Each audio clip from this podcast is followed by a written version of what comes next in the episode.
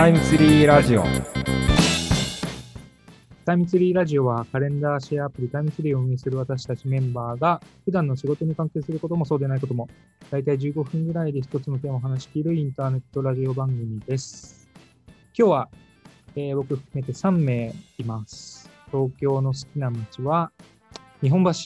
のスティーブとえー東京の好きな街は両国のジャスティンとはい、えー東京で好きな街は高円寺のフレッドです。の3人でお送りします。よろしくお願いします。よろしくお願いします。両国好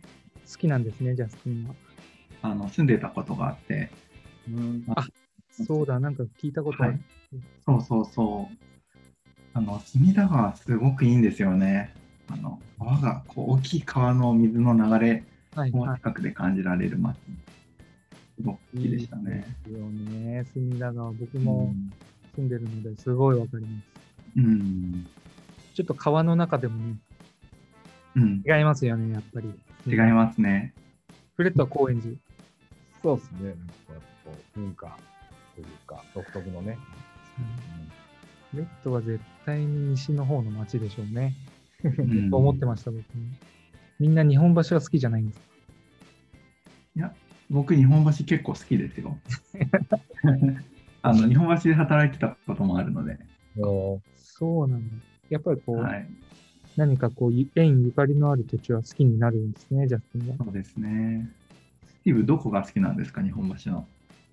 僕ね、東京でね、日本橋だけで唯一体験したことのある、あるすごい話うんで、うんあの、道でこうすれ違ったちょっと淑女、うんうんうん女性と肩ぶつかたんですよ。はいはいそしたら、ごめん遊ばせって言われたんですよ。はい。おー上品です女ね。っていうの、言うのは日本橋だけなんです。はい、わかんないけど、遊ばせ。よく人の話していいですね。はい、時代情緒があって、そうそうそうそう。素敵ですね。っていう 東京の好きな街でした。はい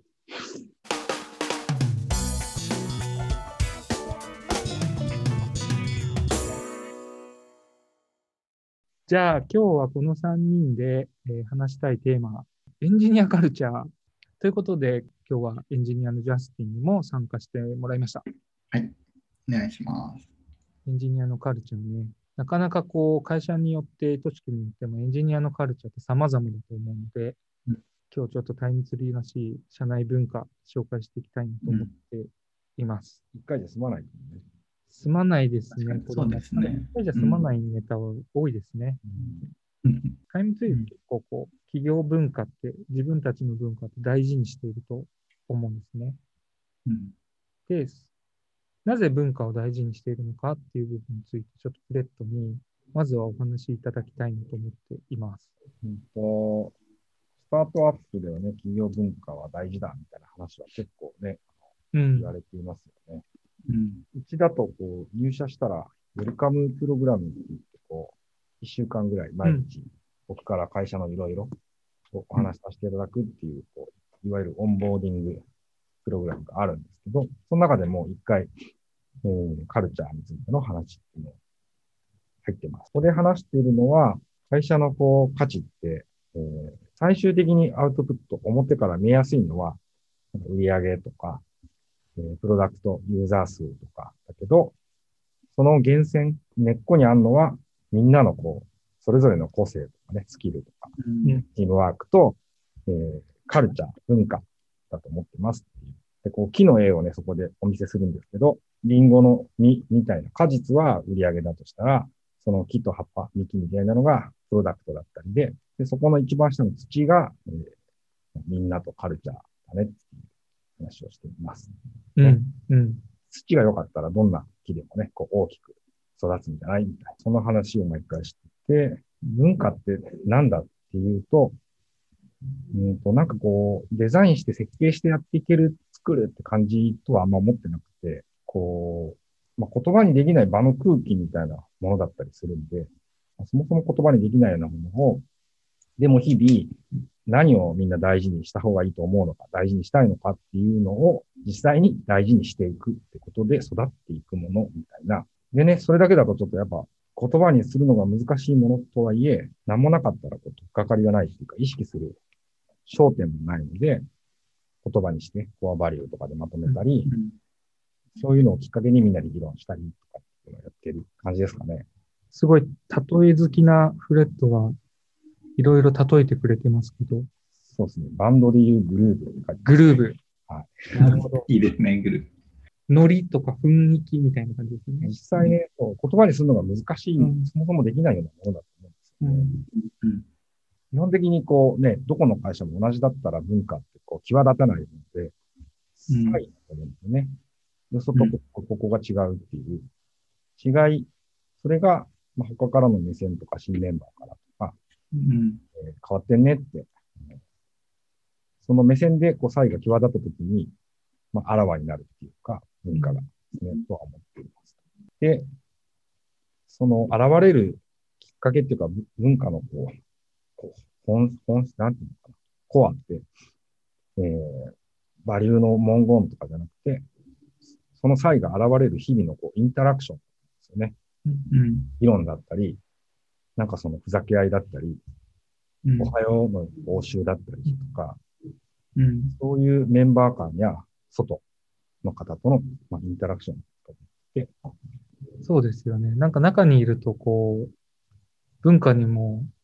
浸っちゃってるから、なかなかこう自覚的にね、これがタイムツリーのカルチャーだっていうのが結構曖昧になっていくものですけど、うん人からの刺激。例えば新しい人が入ってくると、その新しい人が感じる視点とかで、自分たちがより自覚的になったりとか、ありますもんね。さっきコアバリューの話があったんですけど、コアバリューっていうのは、まあメンバーの行動の指針だったりとか、日々の働き方のこう指針みたいなものだと思っているんですけど、えーその5つの中で、これはジャスティンに聞いてみたいんですが、うんエンジニアの方々、もうほぼ大半ですね、うちの会社で言うと。そうですね。以上がエンジニアの皆さんなんですけど、うん。色濃くこう出ているバリューってこれだな、みたいなのとかありますか？ちなみに5つは Y、まあ、なぜを大切にするっていうのと、学習、尊重、自立、誠実。でもその色濃くっていう、でも結構本当にこう全部が全部今いるエンジニアを表す言葉としてうまく表現できている言葉だと思うんですよね。ももちろんこう人によってこう多少の強弱はあると思うんですけど、うんまあ例えば Y でいくと今のタイムツリーの開発のスタイルってうん、何かこう、最初からこう、ディレクターとか、えーそういった人がこれをやりますと。で、えっ、と、それをじゃあ作ってくださいっていうふうにやるわけではなくて、えーこうみんなでこう相談をしながら、議論をしながら、えーものを作るっていうやり方をしていて、で、えっ、と、タイムツリーのエンジニアの特色の一つかもしれないんですけど、ただものを作るっていうことじゃなくて、何を作るのか、えーなぜそれを作るのかってことにすごくこだわりを持ってると思うんですね。ん。なので、えっと、こう依頼されたものを作るっていうことは基本的にやっていなくて、えーなぜこれをやるのか、ユーザーさんにとってどういう価値があるのかっていうのにこうすごくこだわって、えーものづくりをしているかなと思います。まあ、マネージャーのいない組織っていうのもあるかもしれないですけど、まあ、自分でこう自立して、えーまあ、今の話もそうですけど、自立してこう、なんて言うんでしょう、自分の役役割にとらわれず、軸足となるような、えー部分は持ちつつも、その役割にとらわれず、えー自分がやるべきだと思ったことをこうどんどん取り組んでいくような働き方。結構この5つも相互に絡み合ってるよね。Y と自立のその自主性みたいな面とか、うんうん、とかね、尊重と誠実とかね、うん。そうですね。みんなこう、僕もその他の会社でサービスの企画やってたこともあるけど、うんうん。そのみんな Y を考えるっていうのが、うん。その自自主性というか、とか、こう感じますよね。そうですね。目的が共有できてたら、うんその解決策もいろんなものがあって、もっといいやり方があるんじゃない結構出てくるものかなって、すごいこう、うん、その良さっていうのを感じますね、作っ作ってて。そうですね。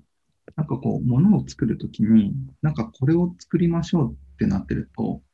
その、これっを作るっていうフレームの中でこう物事を考えちゃうんですけど、うんそれが、やはりその、なぜやるのかっていうところに立ち戻って考えることで、その、何を作るかから考えて、えっ、と、なんて言うんでしょうね、その根本的な問題解決を目指すことができるっていうところが、いいカルチャーだなっていうふうに感じますね。うん結構、タイムツリーのエンジニアあるあるって、みんな あの考えるのも好きだし、めちゃくちゃいろいろあると思うんですけど、うん。なんかジャスティンなりにこう面白いなって思うものを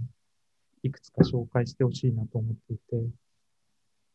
そうですね。このラジオでも過去に出てきた気がするんですけど、はいコラ画像ですね。コラ画像を作るカルチャーっていうのはなんかすごく、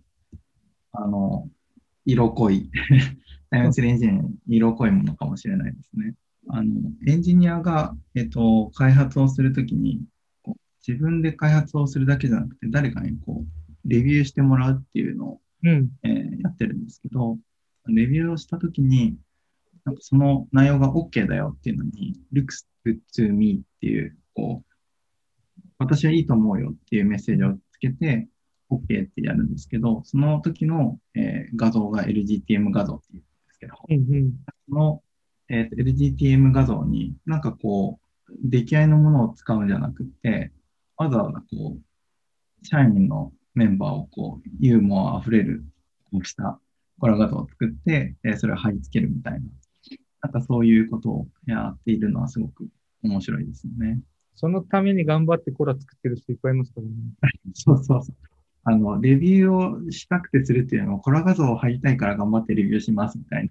な、なんか変な逆転現象みたいなのがあったりするんですけど、そこも含めて面白いですね。フレットから見てなんかどう感じます？まあ、でもあんまりエンジニアらしい、うん、あそこ意識しないのかもね、実際はちょっと。か テーマでそうだけど。みんなこう、相談に乗ってくれる。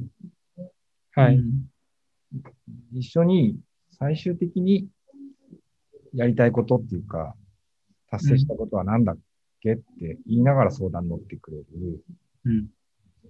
ユーモア、みんなそれな、それぞれのユーモアがあってうん面白いとか、繰り返しなんですね。ううんん